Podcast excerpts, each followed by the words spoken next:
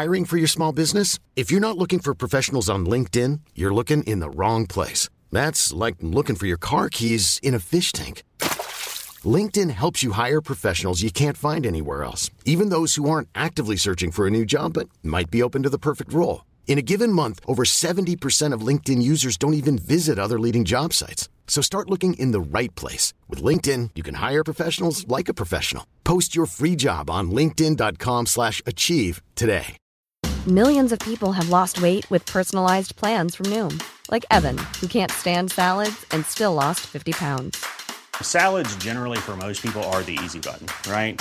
For me, that wasn't an option. I never really was a salad guy. That's just not who I am.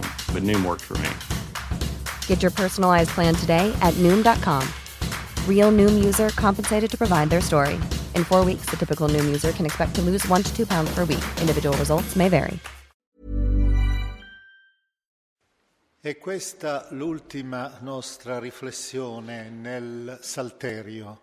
Domani faremo una meditazione conclusiva che idealmente si riconnette alla prima da cui siamo partiti, la prima dedicata all'Arso Randi attraverso i suoi 4 verbi che avevamo evocato.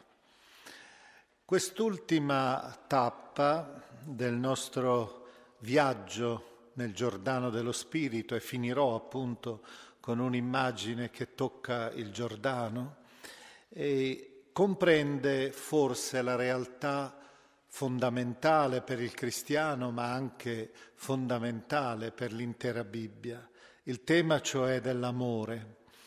E lo vogliamo sviluppare dopo aver delineato le tappe precedenti. Se ricordate, l'uomo sapiente, l'uomo sacerdote e il tema dell'immortalità, la famiglia, e ora parleremo della comunità.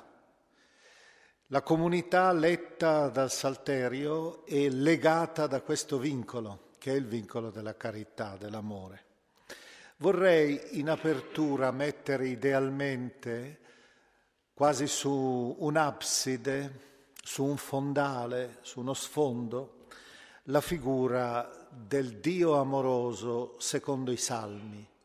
Ci sono molti testi che sono già quasi, diremmo, cristiani nello spirito. Io penso soprattutto al Salmo 102, per esempio, ma vorrei evocare un versetto soltanto, anche per comprendere come certe volte riuscire a scoprire il valore dei simboli nella poesia vuol dire anche scoprire la bellezza di un testo, la sua forza spirituale, quindi la sua fragranza. Il Salmo 56 al versetto 9, dove leggiamo questo ritratto di Dio. I passi del mio vagare tu li registri, le mie lacrime nell'otre tuo raccogli. Non sono esse scritte nel tuo libro? Ecco, fermiamoci su queste poche parole. Naturalmente c'è la rappresentazione di Dio come il grande pastore delle nostre anime. Questo pastore ha davanti a sé però anche un libro, quindi c'è anche un'immagine che viene dal mondo sedentario, dal mondo della cultura urbana, e vedremo anche perché. Ecco, questi 2 simboli dovremo tenere presente, che sono illustrati attraverso 2 metafore. La prima: i passi del mio vagare tu li registri, quindi li scrivi nel libro. E che cosa scrivi anche nel tuo libro? Le lacrime. Quindi Dio ha davanti, abbiamo già detto, questo libro della vita che è tipico nell'interno della teologia dell'Antico Testamento per rappresentare la storia dell'umanità, e ha ogni pagina intestata a ciascuno delle sue creature. E lì egli registra, vedete, tutte le sofferenze, le lacrime, ma registra anche il nostro vagabondare, vagare, Ricordiamo che il verbo per indicare il peccato è andare fuori rotta, i vocaboli, è fallire il bersaglio, fallire la meta. Quindi Dio segna anche tutte le nostre colpe, è vero. Però dall'altra parte tiene conto anche di tutto il nostro soffrire. E qui entra in scena la seconda immagine, che è tipicamente pastorale, ed è quella dell'otre. Noi sappiamo che i beduini, quando camminano nel deserto, calcolano le distanze tra un pozzo e l'altro, tra un'oasi e l'altra, e sulla base delle distanze portano acqua sufficiente, sia per sé sia per il gregge, e lo portano in un otre che viene chiamato nella tradizione beduina il pozzo portatile. Ebbene, Dio che cosa mette in questo elemento fondamentale? Perché senza l'acqua tu nel deserto muori, corri il rischio comunque di avere gravi difficoltà. Che cosa conserva come la realtà più preziosa? E qui c'è questa intuizione molto intensa. Dio conserva tutte le nostre lacrime. Nel suo scrigno non ha pietre preziose, non ha perle, ha le lacrime degli uomini. Noi siamo convinti che il nostro, di solito l'uomo quando piange ha vergogna, si nasconde e le lacrime cadono per terra e si dissolvono. Ebbene, il salmista dice: io sono certo che invece Dio terrà conto di tutto il mio soffrire. È Lui l'unico che lo vede ed è Lui l'unico che lo conserva nel suo scrigno.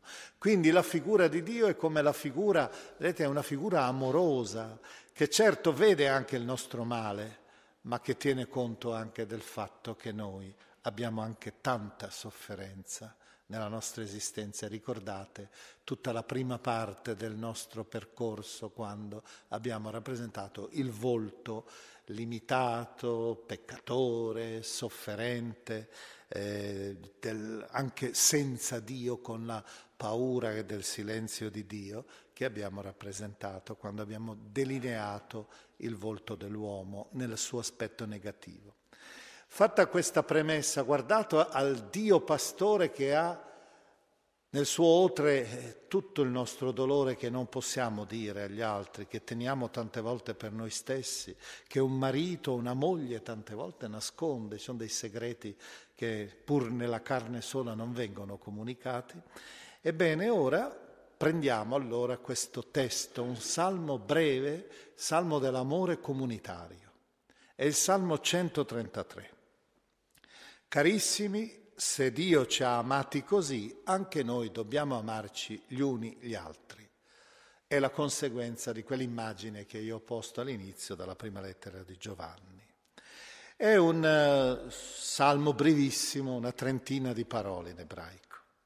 Ed è proprio questo inno alla gioia di essere insieme nella comunità. Una comunità che non conosce il tarlo dell'invidia e che non conosce la ferita dell'odio. E qui, prima di passare alle immagini, sono due le immagini che dominano la celebrazione dell'amore nella comunità, della carità comunitaria. Vorrei citare Sant'Agostino. Sant'Agostino commenta questo salmo e lo fa il motto ideale delle comunità religiose. Quindi idealmente dovrebbe essere anche un motto per la nostra comunità, la comunità che lavora nella Santa Sede. Poi lo allarga però nella sua considerazione e dice: queste parole, questa voce dolce, questa soave melodia, sia per il canto sia per il pensiero, hanno governato i monasteri. Poi continua: è stata la tromba che chiamava i cristiani alla perfezione. L'universo intero ne è risuonato e i dispersi si sono riuniti. Ecco che allora l'immagine, vedete, si allarga, la visione di Agostino. Non è solo il canto delle comunità religiose, ma è il canto di tutti coloro che erano dispersi e che si ritrovano nella Chiesa di Dio. Le due immagini, la prima è versetto 2, l'inizio, cioè del Salmo. Che cos'è la carità fraterna? È come olio prezioso versato sul capo che scende sulla barba di Aronne che scende sul collare della sua veste. Ora, noi sappiamo che il balsamo ha tanti significati nella Bibbia, è segno per esempio di ospitalità, segno di festa, segno di allegria, ma soprattutto, teniamo presente capitolo 30 per esempio dell'Esodo, il balsamo con tutta la sua composizione ben definita, e questo fa parte ancora dello stesso nostro rituale, della nostra liturgia, è la componente fondamentale del rituale della consacrazione sacerdotale. Ed è per questo che allora molti, soprattutto con questa evocazione per di più di Aronne, vedete la consacrazione di Aronne col crisma che scende, questo balsamo che scende e che lo avvolge anche nella barba, la barba è il segno della maschilità e quindi della potenza virile della persona, cioè della persona che avvolge e consacra tutta la sua persona. Ebbene, questo ha fatto pensare a molti esegeti che questo testo sia un salmo sacerdotale, destinato proprio ai sacerdoti del Tempio di Gerusalemme, alla comunità sacerdotale, perché sia pronta questa comunità a superare le invidie, le divisioni, i dissidi, le gelosie. Ecco, e qui naturalmente questo aspetto, io penso, lo dobbiamo considerare. Benedetto XVI ci ha ricordato anche tante volte questo tema che tocca a noi in maniera particolare. E queste parole, divisione, dissidi, carrierismi, gelosie, sono parte dell'esperienza, il peso, la fatica proprio dello stare insieme. Quante volte proprio si sente persino, dobbiamo confessarlo, sente da parte nostra che comincia questa sorta di veleno a introdursi nei confronti di un'altra persona, gelosia, invidia, eppure dall'altra parte si sente, si avverte, se uno è appena sensibile, di esserne colpiti. E questo dobbiamo dire che però è talmente una realtà propria dello stare insieme, della creaturalità, che l'abbiamo anche nei Vangeli. Nei Vangeli, per esempio, abbiamo, tra l'altro ripetuto da tutti i sinottici, Marco 10, Matteo 20 e Luca 22, la storia famosa dei due, Giacomo e Giovanni, che s'avanzano, i figli di Zebedeo, e chiedono, vogliamo avere le due posizioni di prestigio. Loro probabilmente, la loro mentalità era, vedevano già Cristo come il Messia, Re Messia, e quindi uno alla destra e uno alla sinistra, uno ministro degli esteri e uno ministro degli interni, idealmente. Accanto a lui nella gloria, tra l'altro, in uno dei racconti è la madre che spinge, in Luca, spinge a questo. E Cristo come risponde? La risposta di Cristo è gelida.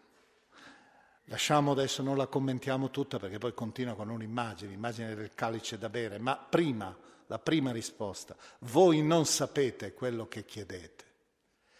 E poi, ecco, la reazione. Questi con l'orgoglio, col desiderio di carriera, di mettersi in prima posizione.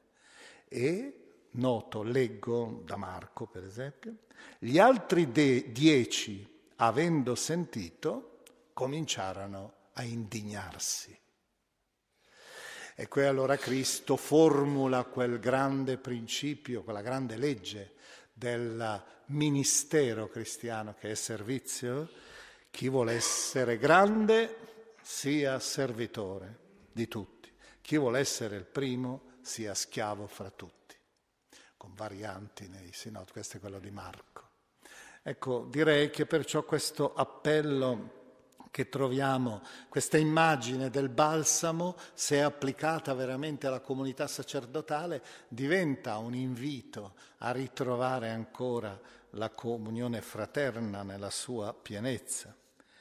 Seconda immagine è l'immagine della rugiada, che viene qui usata in maniera iperbolica. Infatti si dice che è come la fraternità, come è bello stare insieme, come rugiada dell'Ermon che scende sui monti di Sion. Beh, evidentemente è un'iperbole. Il monte Hermon si trova al nord, nel confine settentrionale col Libano. I monti di Sion sono in basso e sono aridi. Il monte Hermon ha effettivamente la rugiada, è molto ricco di rugiada, quindi può fecondare anche un po' la Galilea. Ma ecco, immagina che diventi un'ondata la rugiada. Ecco, la carità fraterna deve essere come un'onda. Ricordiamo che l'immagine della rugiada è l'immagine anche del divino, dell'immortalità.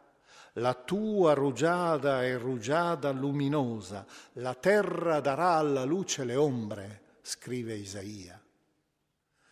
Cioè la terra è arida, la tomba, gli scheletri, scende la rugiada di Dio che trasforma. Quindi non è solo la freschezza, è la fecondità. Ecco, l'amore fraterno è una componente di fecondità del nostro ministero. Una comunità unita, soprattutto la comunità sacerdotale, è un principio di benedizione. Difatti, il salmista finisce così il suo canto. Là il Signore manderà la sua benedizione, dove c'è una comunità simile, la sua benedizione e la vita per sempre. Ecco, abbiamo parlato dell'amore, allora vorrei adesso fare una duplice deviazione, sempre collegandomi a questo tempo, una deviazione dal Salterio, una derivazione dal Salterio verso un orizzonte un po' più ampio. La seconda delle applicazioni che faremo, delle derivazioni, mi è stata proprio suggerita da due di voi, perché sentivano una mancanza di un determinato tema riguardante il Salterio. Sentirete quando lo toccherò, tutti saranno d'accordo. In realtà io avevo pensato anche a questo aspetto. Primo, l'amore. Fermiamoci un po' davanti a questa carità. Come possiamo parlare? Pensate quanto è stato detto anche nelle prediche, quanto è stato scritto su questa categoria. Sant'Ambrogio nel De Officii scriveva «Nil caritate dulcius». Cristo cosa diceva? Lentolè megale, il comandamento massimo, cardinale, principe, che regge l'etica cristiana, tant'è vero che sceglieranno apposta questo vocabolo, il vocabolo agape, raro, quasi marginalissimo nella cultura classica, per farlo diventare invece il cuore quasi del messaggio morale, esistenziale cristiano. E qui evidentemente si dovrebbe citare con tutta la bellezza che ha, la potenza che ha l'inno alla carità di Paolo, nella prima lettera ai Corinzi, all'Agape, nel capitolo 13. Quando voi, se avrete mai occasione di riprendere in mano quel canto, che è un canto tra l'altro molto interessante anche dal punto di vista della costruzione, perché Paolo fa veramente un canto che vuole anche quasi presentare come in una corolla tutte le virtù correlate, dipendenti dalla carità. La carità genera tante altre dimensioni. E provate però a fare un esercizio che ha fatto uno scrittore e che è un esercizio, a prima vista sembrerebbe essere blasfemo, ma è una verità purtroppo. Lui ha preso quel testo e all'inizio di un suo romanzo, lo scrittore, tutti lo conoscono, è George Orwell, l'autore famoso della Fattoria degli Animali. Ecco, in uno suo romanzo minore, Fiorirà la Spidistra, ha citato in apertura tutto il testo di Paolo sostituendo la parola carità, la parola denaro. Come viene declinato il denaro, tutto crede, tutto spera, tutto sopporta. Il denaro, se non ho il denaro sono uno zero. Questo è paradossale perché è proprio la logica, direi spesso, del mondo, il possesso, non la donazione. L'agape, e nel Nuovo Testamento tra l'altro c'è proprio un gioco di parole molto diverse che cambiano per indicare tutte le sfumature. L'amore è filantropia, è filadelfia nei confronti dei fratelli, è coinonia, una delle quattro colonne che reggono la Chiesa appunto di Gerusalemme, la comunione fraterna, è la filoxenia, cioè l'accoglienza ospitale dello straniero. Ecco, invece io ho pensato di parlare dell'amore in una maniera sempre biblica, ma piuttosto stravagante forse, cioè i numeri dell'amore. E lo faremo attraverso una serie di equazioni. Parto dalla prima equazione numerica, che è quella del punto del polo negativo, che ci permette però di capire il polo positivo, ed è 7. Hi, I'm Daniel, founder of Pretty Litter. Cats and cat owners deserve better than any old-fashioned litter. That's why I teamed up with scientists and veterinarians to create Pretty Litter. Its innovative crystal formula has superior odor control and weighs up to 80% less than clay litter. Pretty Litter even monitors health by changing colors to help detect early signs of potential illness. It's the world's smartest kitty litter. Go to prettylitter.com and use code ACAST for 20% off your first order and a free cat toy. Terms and conditions apply. See site for details. Hiring for your small business? If you're not looking for professionals on LinkedIn, you're looking in the wrong place. That's like looking for your car keys in a fish tank. LinkedIn helps you hire professionals you can't find anywhere else, even those who aren't actively searching for a new job but might be open to the perfect role. In a given month, over 70% of LinkedIn users don't even visit other leading job sites. So start looking in the right place. With LinkedIn, you can hire professionals like a professional. Post your free job on linkedin.com/achieve today. A 77. Proviamo a vedere. È il terribile canto della spada, della violenza, intonato da Lamech, il discendente di Caino. Sentite, questa che proprio è una legge della guerra, per esempio, della violenza bruta. Io uccido un uomo per una mia ferita e un ragazzo per un mio livido. Se Caino è stato vendicato 7 volte, Lamech lo sarà 77 volte. Questa è proprio la spirale cieca della violenza, 7 a 77. Andiamo all'estremo opposto. Penso che tutti sappiate qual è l'altra equazione. È l'equazione evangelica. 7 a 70 per 7. Non a 77, ma a 70 per 7. E qui è Gesù che, di fronte a Pietro che gli chiede: quante volte dovrò perdonare il mio fratello se pecca contro di me? Fino a 7 volte? Gesù risponde, trasformando l'equazione di Lamech: non ti dico fino a 7, ma fino a 70 volte 7. Il perdono, vedete, di là è l'odio, di qua è il perdono che non ha confini. Scegliamo ancora un'altra equazione, una terza equazione. 1 a 1. E anche qui è una equazione che per noi siamo abituati a sentire in maniera solo negativa. Beh, certo, per il cristiano è anche negativa, ma ha anche un aspetto positivo.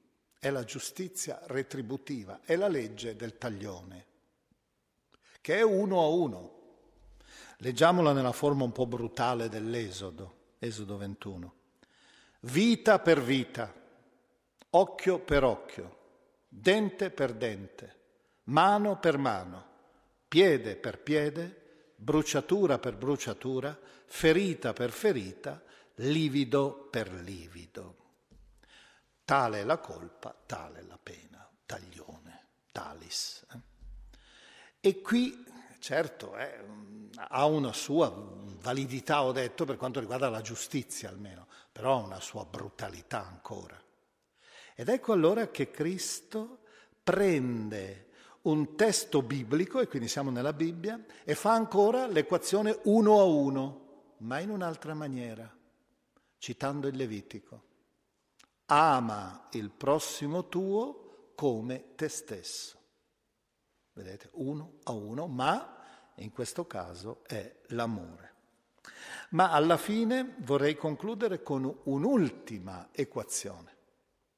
Quindi abbiamo visto le prime 7 a 77, 7 a 70 per 7 sono la rappresentazione dell'odio e dell'amore. Poi abbiamo visto questo ancora una volta della giustizia e dell'amore, se volete, uno a uno. E alla fine c'è l'equazione 3-4 a 1000. 3-4 a 1000. Ed essa appare in quella che un esegeta, Gelin, ha chiamato la carta d'identità biblica di Dio, che troviamo nell'Esodo, al capitolo 34, quando Dio passa davanti a Mosè, che desiderava vederlo in volto e riuscirà solo a vederlo nel dorso quando si è allontanato, ma mentre passa Dio si descrive. E allora ricordiamo questa descrizione.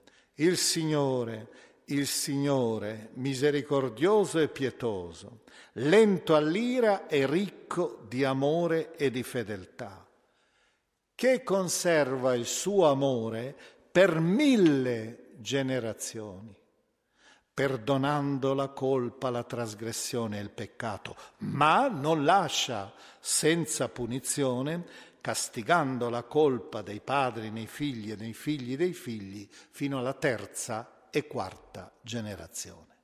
3 e 4 nell'assonanza biblica è il 7. Che cosa dice questo? Certamente Dio ha giustizia, lasciamo stare lo schema generazionale per dire che è una lezione anche quella, eh.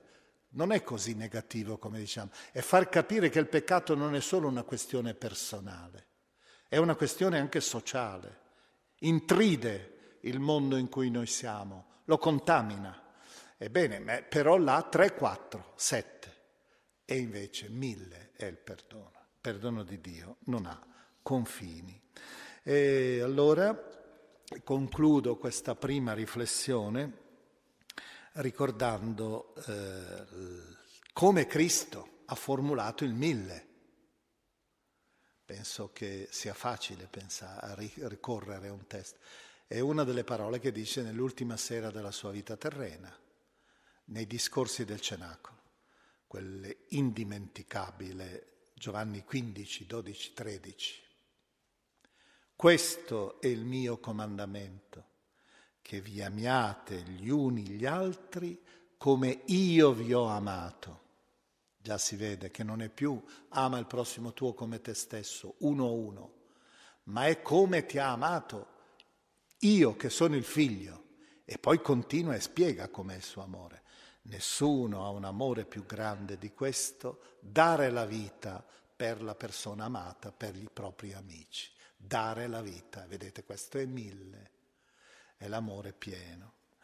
E qui io concluderei questa riflessione sui numeri dell'amore, sulla necessità un po' di liberarci tante volte dallo schema della legge del taglione, che forse è ancora quella, pur giusta, che noi abbiamo, perché noi la violenza, penso, non la adottiamo, anche se nella storia della cristianità è accaduto, cioè quello dell'uno all'uno, dell'avere questa capacità senza confini. L'amore di sua natura sciala, sciupa. Se un ragazzo è veramente innamorato di un'altra ragazza, non calcola più. Se ancora calcola, è segno che stanno per lasciarsi. Se calcola sui regali, si scambia, si fa restituire qualcosa. Ecco l'amore di sua natura.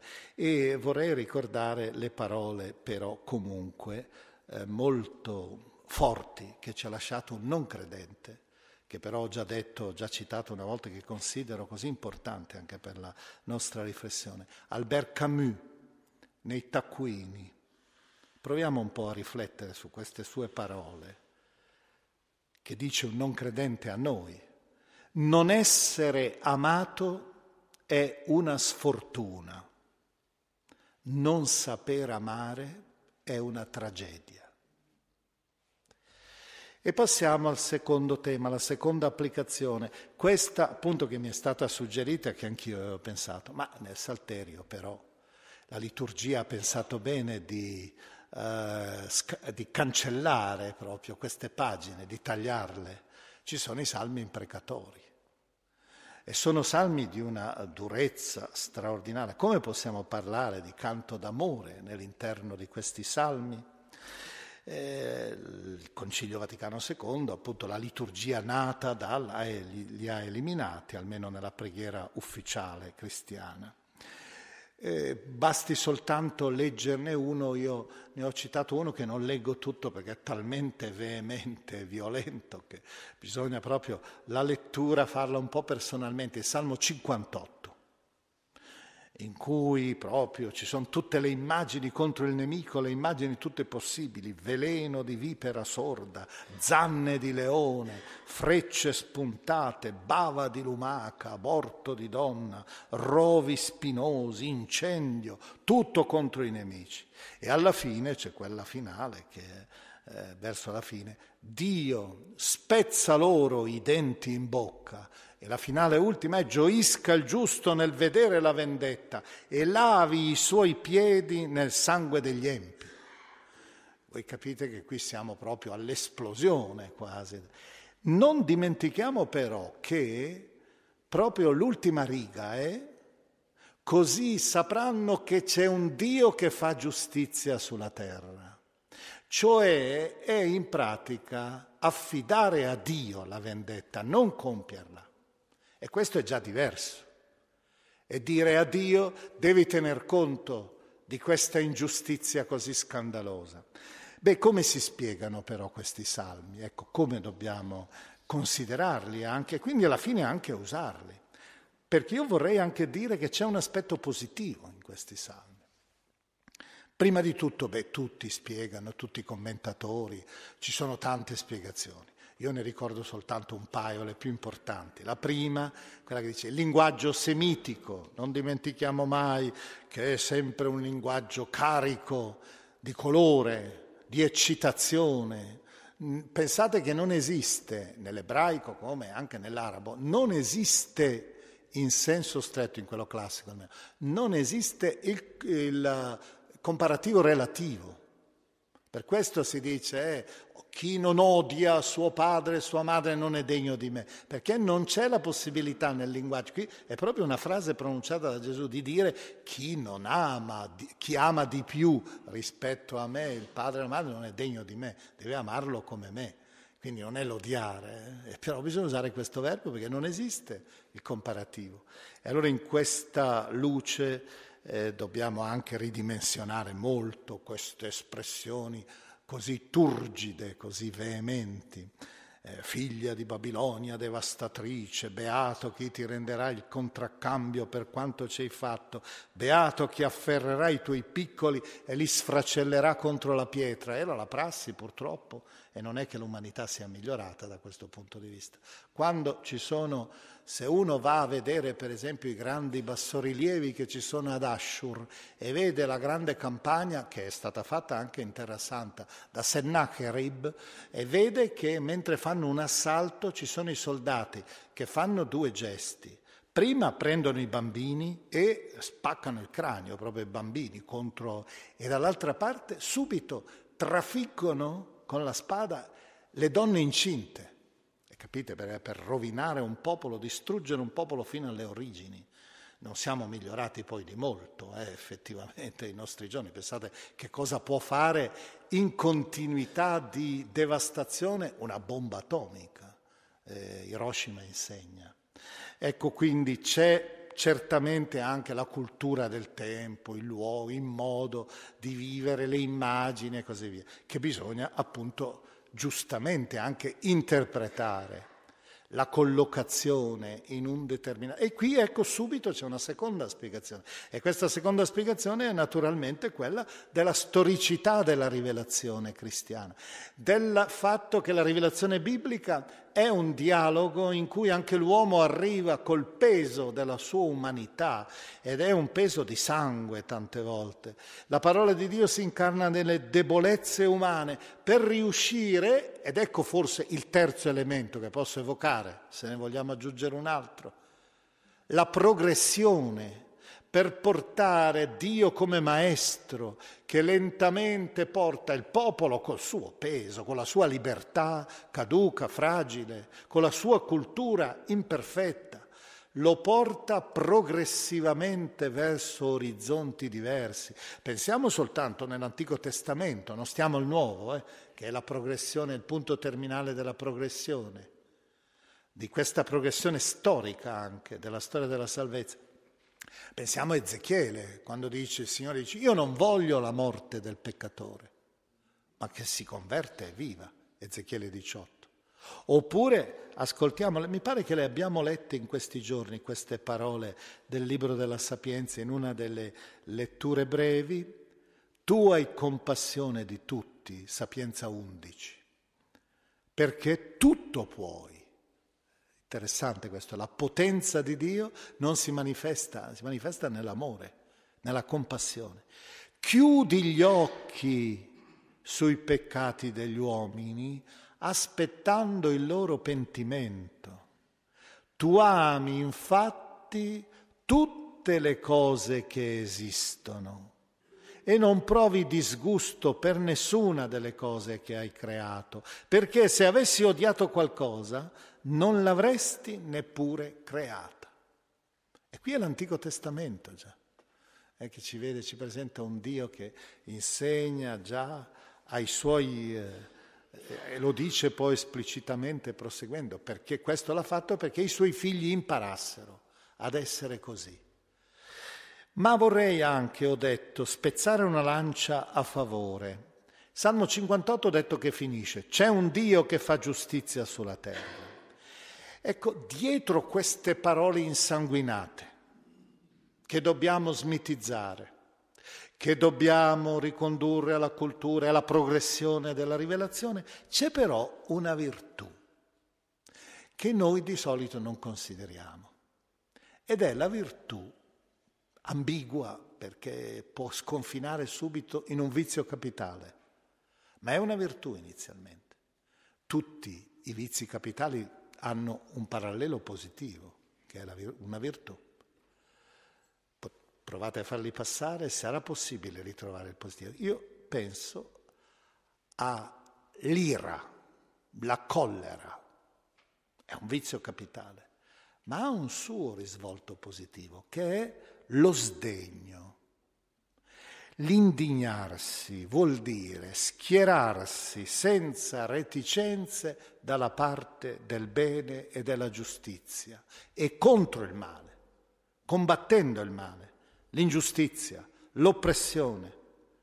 Nella Bibbia tante volte, secondo il linguaggio semitico che non capisce cosa vuol dire oppressione, ha bisogno di l'oppressore, ha bisogno di avere, allora dice i nemici, il nemico, ma tante volte è semplicemente il male del mondo nei cui confronti devi combattere. Per questo che i profeti tante volte lanciano questi guai, ma non dimentichiamo che Cristo stesso, Matteo 23, usa 7 guai di una durezza estrema contro le ipocrisie, contro l'ingiustizia. E non dimentichiamo mai che c'è un'icona anche di Gesù, che è un po' impressionante per noi. Cristo con la frusta in mano, che colpisce i mercanti senza compassione, i mercanti nel Tempio. Ecco, esiste perciò una virtù che deve essere molto calibrata, perché vedete, è sul crinale, può sconfinare poi nell'ira, ed è la virtù dello sdegno, dell'indignarsi, dello schierarsi per il bene contro il male, per la giustizia contro l'ingiustizia, per la verità contro la menzogna. E questo ci ha permesso allora di vedere che qualche volta la parola di Dio è anche una parola che non solo deve essere interpretata, ma anche una parola che scuote un po'. Certa predicazione del passato era eccessiva nella retorica dell'aggressione, anche per incidere di più nell'ascolto. Allora non c'erano i mezzi di comunicazione attuali che sono molto più incisivi e il predicatore doveva usare queste immagini di grande veemenza. Però non dobbiamo neppure rendere così incolore, inodore, insapore la nostra predicazione. Una predicazione che non artiglia mai le coscienze, che non è mai un indice anche puntato. Certo, ricordando sempre che tutte le volte che tu punti l'indice contro un altro, hai tre altre dita contro di te. Quindi, e allora vorrei finire con le parole, prima di tutto, di un autore che abbiamo citato spesso, francese, un po' il mio amore per la letteratura francese è apparso, Bernanos, il quale ha scritto un po' queste parole. Nostro Signore non ha scritto che noi fossimo il miele della terra, ma il sale. Ora il sale su una pelle a vivo è una cosa che brucia, ma le impedisce anche di marcire. La parola di Dio è un ferro rovente.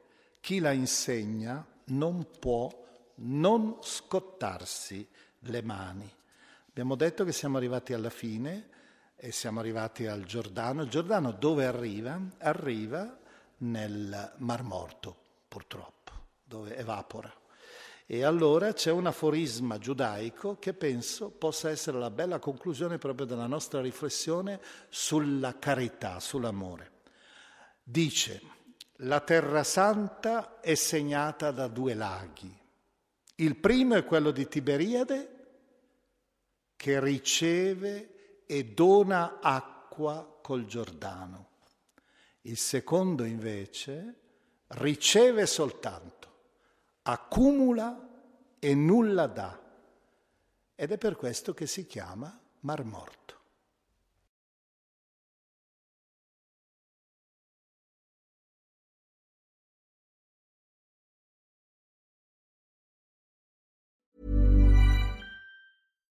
When you make decisions for your company, you look for the no-brainers. And if you have a lot of mailing to do, Stamps.com is the ultimate no-brainer. It streamlines your processes to make your business more efficient, which makes you less busy. Mail checks, invoices, legal documents, and everything you need to keep your business running with Stamps.com. Seamlessly connect with every major marketplace and shopping cart. Schedule package pickups and see your cheapest and fastest shipping options from different carriers. With rates up to 89% off USPS and UPS rates. And with the Stamps.com mobile app, you can take care of mailing and shipping wherever you are. Make the same no-brainer decision as over 1 million other businesses with Stamps.com. Sign up with code PROGRAM for a 4-week trial, plus free postage and a free digital scale. No long-term commitments or contracts. That's stamps.com. Code program.